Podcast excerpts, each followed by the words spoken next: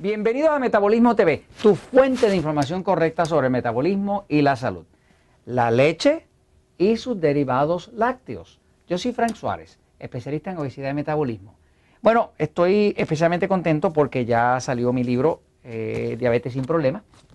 Eh, mi bebé, mi bebé, porque pues después de cinco, cinco para seis años trabajando en él, pues ya es como un hijo querido, ¿no? Este, pero ya estaremos hablando de eso. Entonces, vamos a hablar de la leche y de los derivados lácteos que se extraen de la leche. Voy a la pizarra un momentito para hablar de eso. Una de las notas que me habían pasado antes de pasar a la pizarra era esta. Una persona me dice, ¿qué decir, qué puede usted decir al respecto de la leche y de los derivados lácteos? Se dice que es malo por la caseína que se digiere, está hablando de la caseína de la leche, ¿no? O del queso la contaminación por antibióticos de la leche y miles de cosas más. Y muchos especialistas cada día dicen, lo dicen con más fuerza.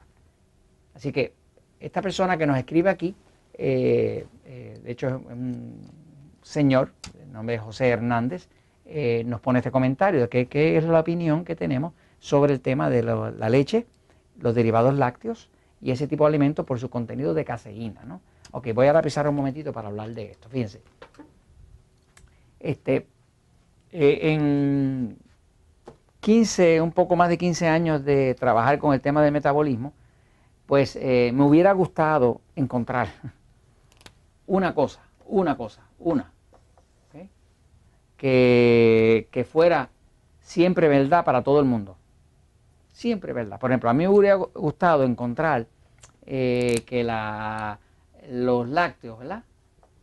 Que es como decir el queso, y ese tipo de cosas. Me gusta decir, ah, los lácteos son todos malos, son mortales, hacen daño, causan cáncer. Pero la realidad es que lo que he visto en la práctica es que no es así.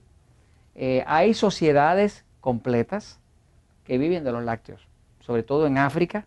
Eh, hay sociedades que, viven de los lácteos.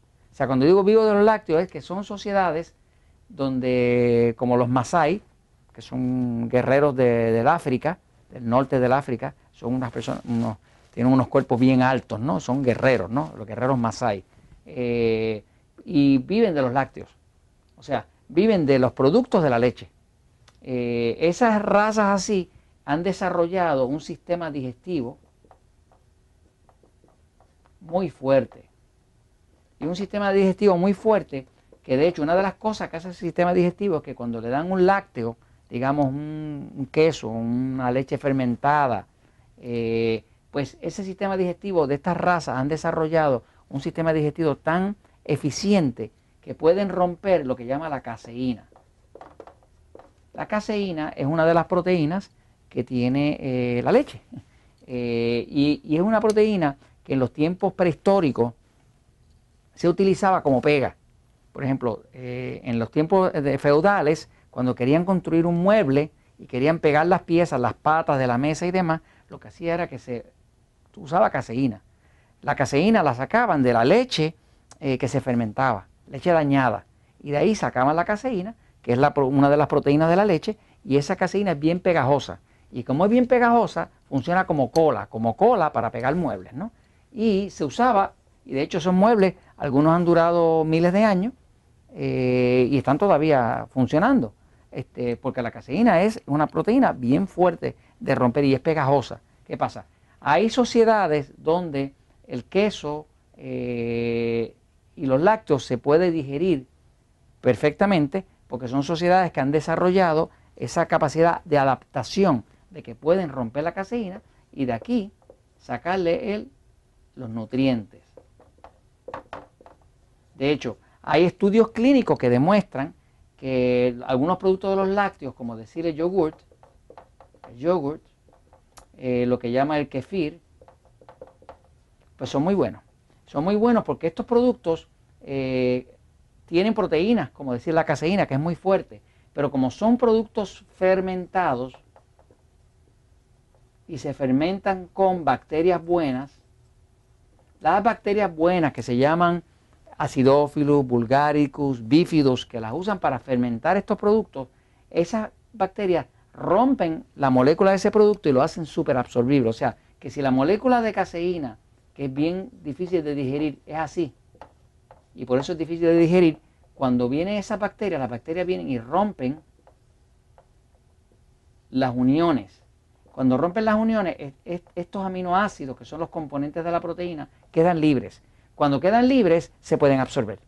O sea, que no es lo mismo comer queso, que es más difícil de digerir, que comer eh, yogur o kefir, o algo que ha sido fermentado con bacterias buenas. En fin, eh, los lácteos no necesariamente tienen que ser malos. Eh, va a depender de si la persona los puede absorber bien o no los puede absorber bien.